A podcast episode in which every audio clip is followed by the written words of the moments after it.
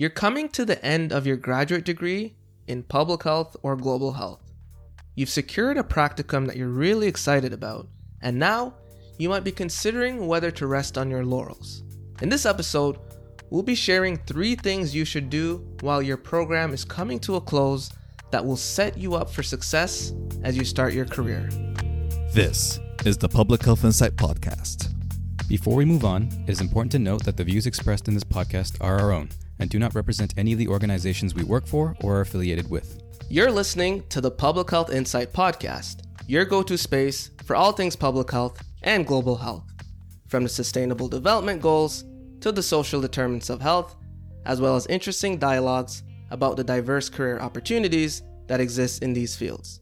Remember to subscribe to the podcast and leave us a rating on Apple Podcasts and Spotify so other people like you can benefit from our content. My name is Gordon, your host for this episode, along with my fellow co host, LaShawn. Sean, what's up? Hello, hello, hello.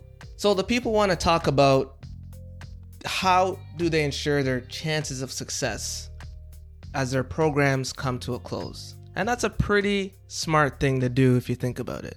So, let's talk about what that actually looks like.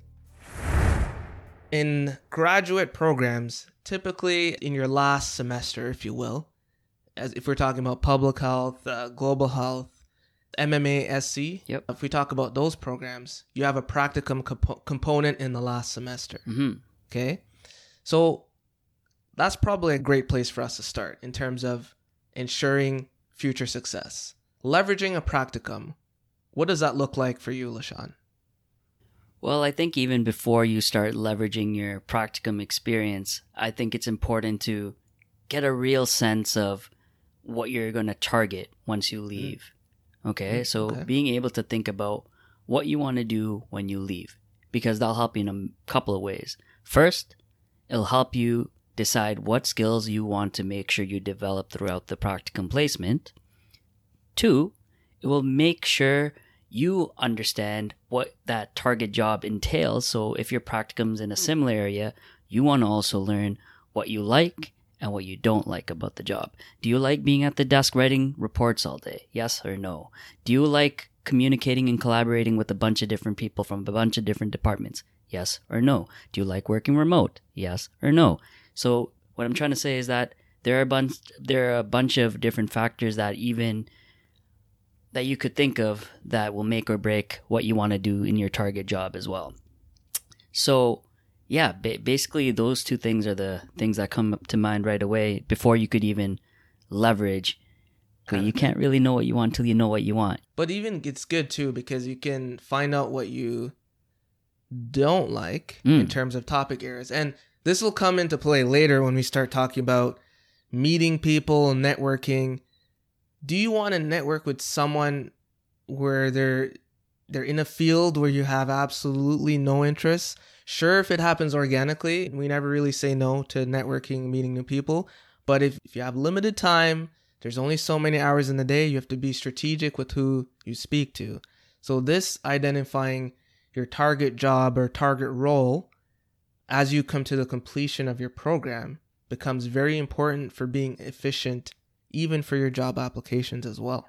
Yeah, and one of the things that we got to talk about is this idea of whether you love it or hate it, you want to also make sure you have a good impression within your organization throughout your practicum, right, Gordon? Really? You don't think so? You can't just mope around and stuff if you don't like it. Is that what you did? no, Okay. some people probably do. Well, why is this? Yeah, why is this important? so Good impressions. So here's the thing no matter what city you're in, province you're in, country you're in, public health and global health is a small community and people will end up seeing you again, right? So you don't want to burn those bridges. There's been countless times Gordon and myself thought, hey, you know, we might be done with this practicum. We might not talk to anyone else ever again. And then fast forward a couple years later, we're collaborating with them. So if we had left off mopey, sad, upset, bitter, it wouldn't have facilitated those connections as well as it did. And even from personal experience, I did my practicum in Winnipeg. So I uprooted myself for a couple months and I immediately noticed that it didn't seem like the project would move at the pace that I would expect it to. And it's easy to kind of think, oh, did I make a mistake? I could have just stayed in London. Oh, this was a waste of time. Nope. Instead, I maintain a positive attitude. Uh, had a good relationship with my peers, coworkers, and my supervisor. And to this day, we're, you know, on behalf of Public Health Insight, we're still uh, being asked to do projects for them outside of my role that I had there as a student. So why did this happen? Not because I sulked around or made excuses, but we, st- you know, you still you're able to leverage that experience still, even if it didn't turn out the way that you want. So, yeah, No, exactly. And I think here's to leaving good impressions. Exactly. Leave good impressions. And you could even go a step further. While you're in your practicum, you could find out ways and address specific gaps within your organization, within the organizational framework. So if you see something in your group and you're working on a specific issue that can be improved, make sure you bring it up with someone in a very professional and polite way. And that's what I did. So there were many times throughout the practicum where I saw how I could incorporate stuff that I was doing, bring in some project management into the mix, and make things more efficient for the whole team. And those things really stand out because you come off as someone who wants mm-hmm. to improve things and is not just someone who's just there for the ride. You want to help develop your overall organizational benefits, right? You want to just make it a better environment to be in, make things more efficient, and then ultimately you save time, you save cost, and it's a good time for everyone. So, me doing that and adding value in my own unique way, I was able to get rehired as consultants, consultant, blah, blah, blah, and so on. Even though I had never thought I would be able to work in this specific area, if you keep that positive framework and you don't mope around and you try your best and to make the best of the situation, great things can happen. And it ties in nicely to the idea of connecting with people in the organization. So, along that same example, I, I mentioned my project wasn't going the way that I expected. I spoke with other people in the organization working on different things. And it turns out that I met someone who was working on something to do with antimicrobial resistance and pharmaceutical waste. Fast forward a few months, my supervisor realized that I had some experience in pharmacy and then ended up paying me to do consulting on that project.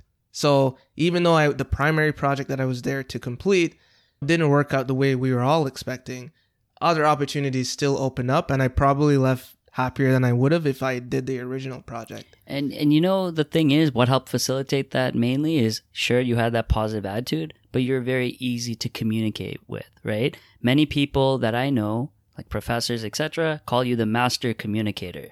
Oh no. So that really helps facilitate the process. Sure, you could be doing all the great work, but you want to be someone who you can get along with pretty easily. Yeah, that's a, that's a great point. And being social is not easy for everybody. Sometimes I'm not even in the mood to be social.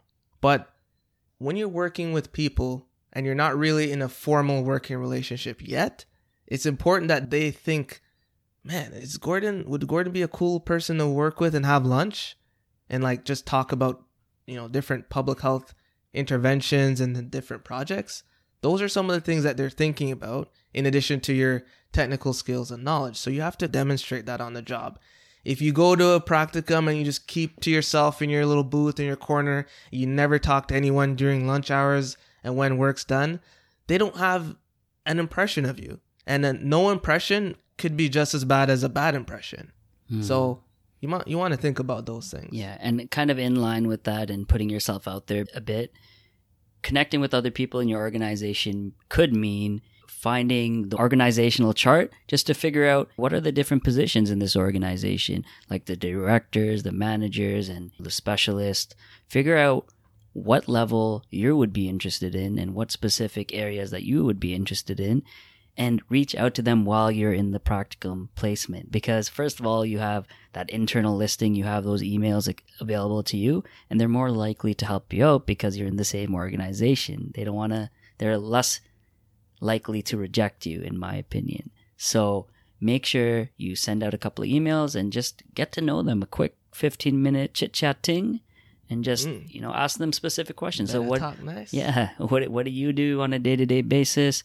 What kind of skills are needed to get to where you are? What kind of what was your educational trajectory? Stuff like that. Just have a chat, and then that could lead to pretty much anything. So you never know. It's easy to just just be passive about it, but there's so much more that comes when you're a bit more active in this process.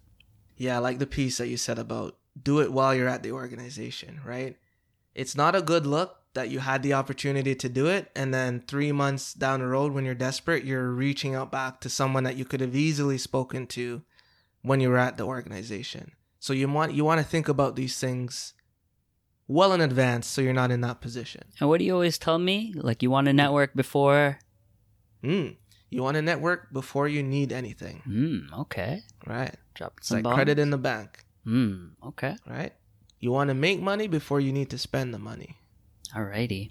right? Because then you end up having to spend money you don't have, which is not good. Mm. You know credit scores? No credit scores. Okay.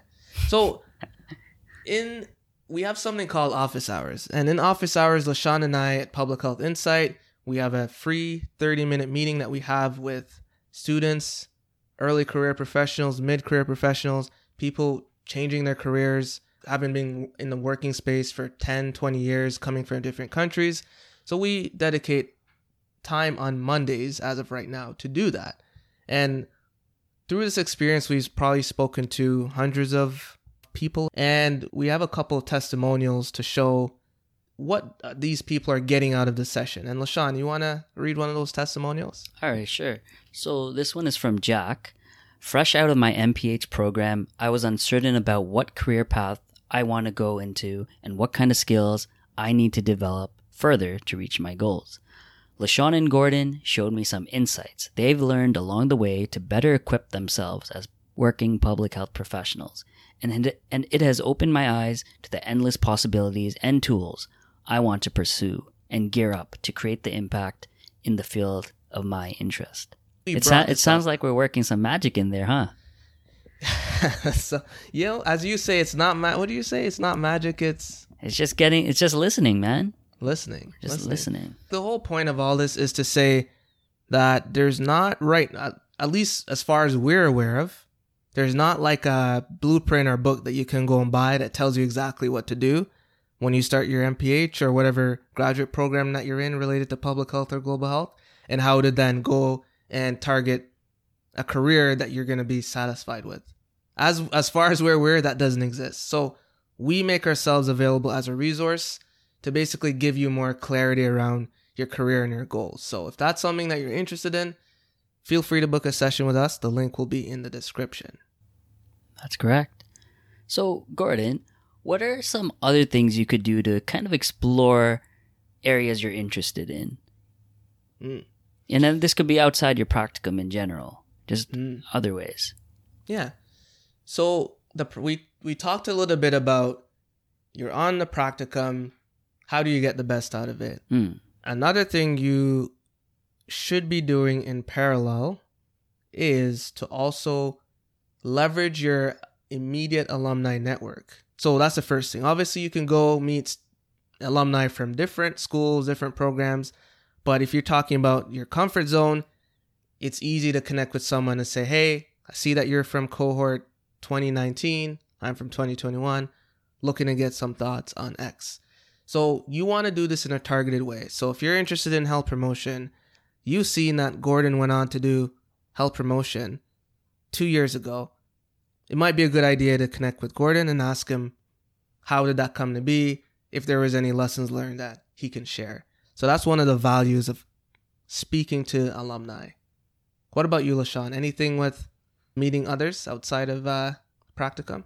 Yeah, you know what I like about that? You know, meeting alumni or people from other schools that have recently graduated is because they share a similar work environment and they have found jobs in a similar climate as you might be looking at and it's more recent. There's is obviously value of networking with people years and seven years and ten years ahead of you but there I, I find it's more relatable when you could find someone like a gordon which is who's like a couple years in and you know has navigated this space more in a more recent time. It's more applicable to your situation. So keep that in mind. And then the obvious one, there's so many different tools on LinkedIn you could use. You could literally search by your school on LinkedIn to find people who have attended the same school and figure out what type of jobs they're in currently, right? And if any of those jobs are really interesting to you, you could set up a quick meeting to learn more about it. Simple, right? And here's the thing, okay? You are bound to be rejected many times. People might not respond. People might say no. People might say they don't. Why should they? That's okay, right? You there are always other people out there that are down, like myself, Gordon, many other public health professionals who are down to just take some time aside to help people who are in need of a bit of guidance. So don't let someone who says no spoil your day or week or just make you stop, you know, continuing that networking grind. If you're not feeling too good about it and you've you've you've been rejected and you're not feeling good, set up an office hours meeting with me and Gordon and one of the things we love doing is just hyping everyone up and being super motivational, so we'll bring your energy back to 100. 100. So organizations, one and this is probably my favorite way to go, identifying employers that value your skill set and offer positions that you're able to excel in or that you're interested in. So, how would you suggest going about connecting with those organizations? Do you go on the website? Do you like do you find someone who works there? How do you typically go about this? Yeah, I would say first of all, I would connect with my immediate network to see if they have any leads or connections that are maybe friends of them, colleagues, or they just know them by working with them um, in the past. So I would check to see, hey, I want to work in the Red Cross. Gordon, do you know anyone from the Red Cross that you may have interacted with? And Gordon's going to be like, yeah, I actually knew this one person one time. I could probably set up a little connection. And then there, there it goes, right? That's a warm connection. It's much harder to just reach out to someone when you're just cold and you you have no connection to them whatsoever, right? And yeah, so that's the first thing. The second way that I usually go about doing it is I just connect with them on LinkedIn. And just a pro tip to anyone who's trying to connect with anyone else on LinkedIn make sure you introduce yourself in the intro message. Whenever you add someone on LinkedIn, it'll pop up. There's a little pop up that says send a message. Make sure you send a message don't just send the connect button and expect them to connect with you and all that stuff. Just even if it's a quick introduction thing, just make sure you have an intro, explain who you are and just a bit more about yourself and maybe a couple of questions for the person, but just be brief. Make it custom and tailored. It's no different than putting out a resume or cover letter. Yeah, I like that. I like that. And even on LinkedIn as well, if you found an organization that you're really, really adamant to find opportunities in, you can go on their company page mm. on LinkedIn. Right.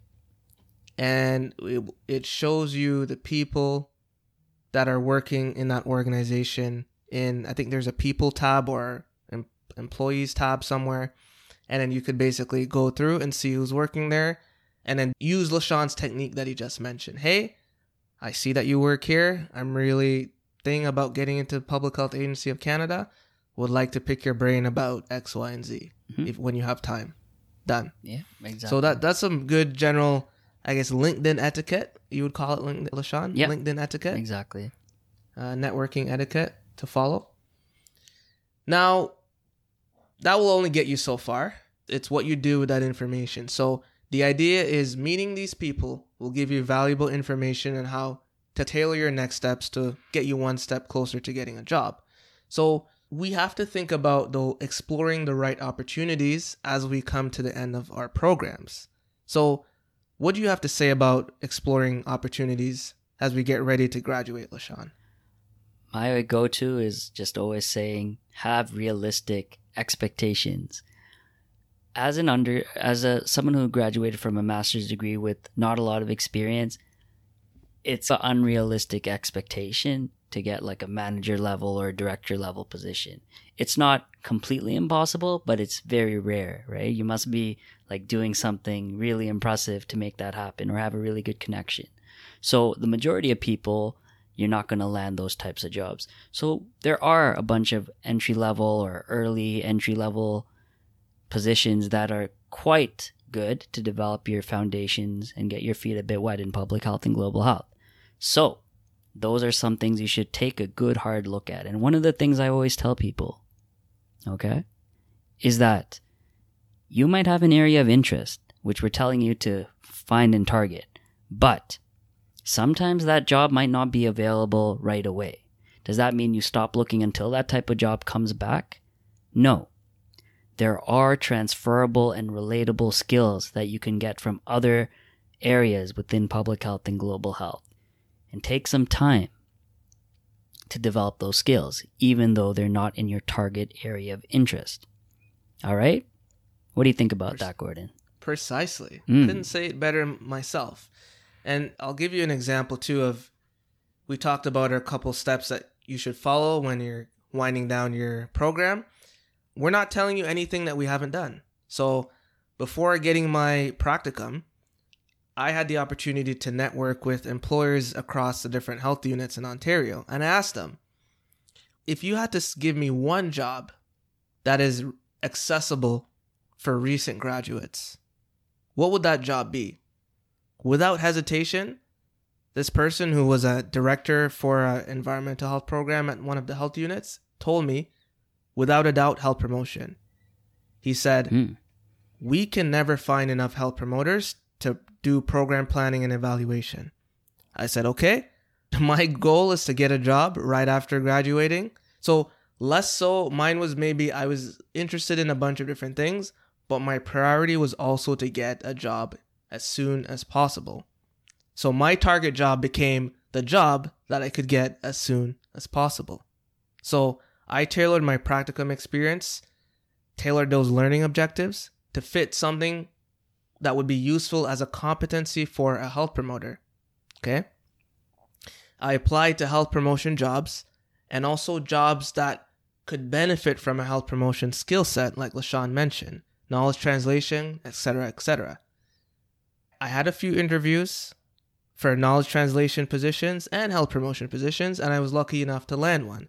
So it just goes to show when you have that targeted strategy, you have a little bit more clarity. And even when you send out your resume or job application, your employers can see, wow, this person really tailored their experience to working in this position, and they're not all over the place. And that's something that they really, really value.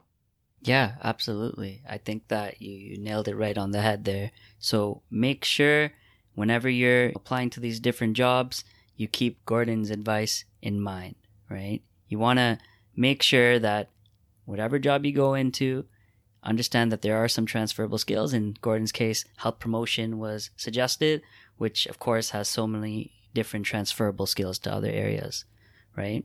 And so people often ask the question, when should you start applying for practicum placements? Or sorry, when should you start applying for jobs? Should you do it during your practicum placement, after your practicum placement?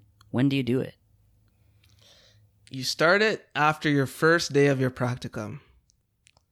So the the reason you do this is and then you know obviously the answer is always more nuanced, right? So from the process of job searching, job applications, doing an interview, getting the position and starting the job can take months. So if it's important for you to be hired before graduation or shortly after graduation, you will need to start applying in your practicum within the first few weeks. That's interesting. So that brings up the question is it important to be patient during this time when you're sending out applications, like during your practicum and towards the end of your practicum? When can you expect to hear back from people? Because I understand that it takes a while sometimes. Yeah, and one thing I learned, right, is the pace of uh, job application cycle depends on the organizational need. So, are they backfilling a position where someone left unexpectedly? Are they filling a position where the project is crucial at a crucial point and they need someone in ASAP? are they filling the position based on an expected time off from a current employee? So, what often happens is in my case, so I applied to my position at the health unit from June, so practicum start in May. I was applying and I think the one I like I applied early June or something like that. I got an interview invite August. So, and then I Hmm. started the position Right. I think in October. Wow. So we're talking about a 4 5 month turnaround time Golly. from that singular job application, Jeez. right? Yeah. I thought it was over. I forgot about it. I applied, forgot about it. But I saved, thankfully, a PDF of the job posting and I was able to refer back to it because I keep a sheet with organizations, position, deadline of the posting, when I applied, what was the email, what was the response, blah, blah, blah, blah. I keep track of all these things. So I was able to refer back to it. But be patient because you don't know how long something's going to take. However, while you're being patient, even when you get a job interview, the night before I did my interview, I was still applying to other jobs. Okay? Don't put all your eggs in one basket. I don't know if I was going to get the position. Does this mean that I wasn't prepared and I was wasting my time applying for No, I was prepared, but there was another job came up that I really liked and the deadline happened to be close to when I was going to do the interview. I still applied. So you, you can't really stop doing it until you actually secure something. I, I love that idea. And again, you know, nothing is guaranteed. So if you're offered an interview, that doesn't mean you stop your whole process just to figure that job off. Sure, you could take a bit more time to dedicate more time to prepare, but it doesn't necessarily mean you can stop everything you've been doing and working so hard for and just focusing on that one egg. Okay. So we, we talked about things you could do during your practicum. We talked about the different types of people you could connect to and how to connect to them. And now we were talking about exploring the right opportunity for you and setting realistic expectations and talking a bit about when to apply and how to apply to different job positions. How can Public Health Insight office hours help students and early career professionals with this process? Don't take my word for it. I'll share you something, a testimonial from Natalie that we got from using office hours.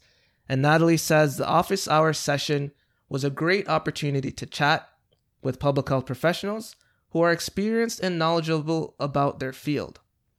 I had the chance to ask questions and discuss my previous experiences and learn how I could further improve these skills to prepare me for a future public health career. So, the takeaway from this is that you're not alone, Mhm. right?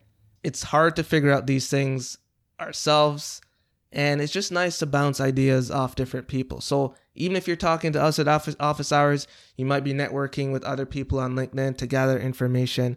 This is just a good practice to just get some more clarity on what you want to do and maybe learn about things that you weren't aware of. So, this is what office hours offers. We, to the best of our ability, provide some information that you could use. And in, in exchange, we also learn about the various challenges that you're facing and maybe what we can do to help. Yeah, fantastic. Thank you so much, Gordon. Yeah, That's it, folks. that's it, folks. This was Gordon and LaShawn signing off. Later. Thank you for listening to the Public Health Insight Podcast, your go to space for informative conversations, inspiring community action. If you enjoy our podcast, be sure to subscribe and leave us a rating on Apple Podcasts or Spotify. See you in the next one.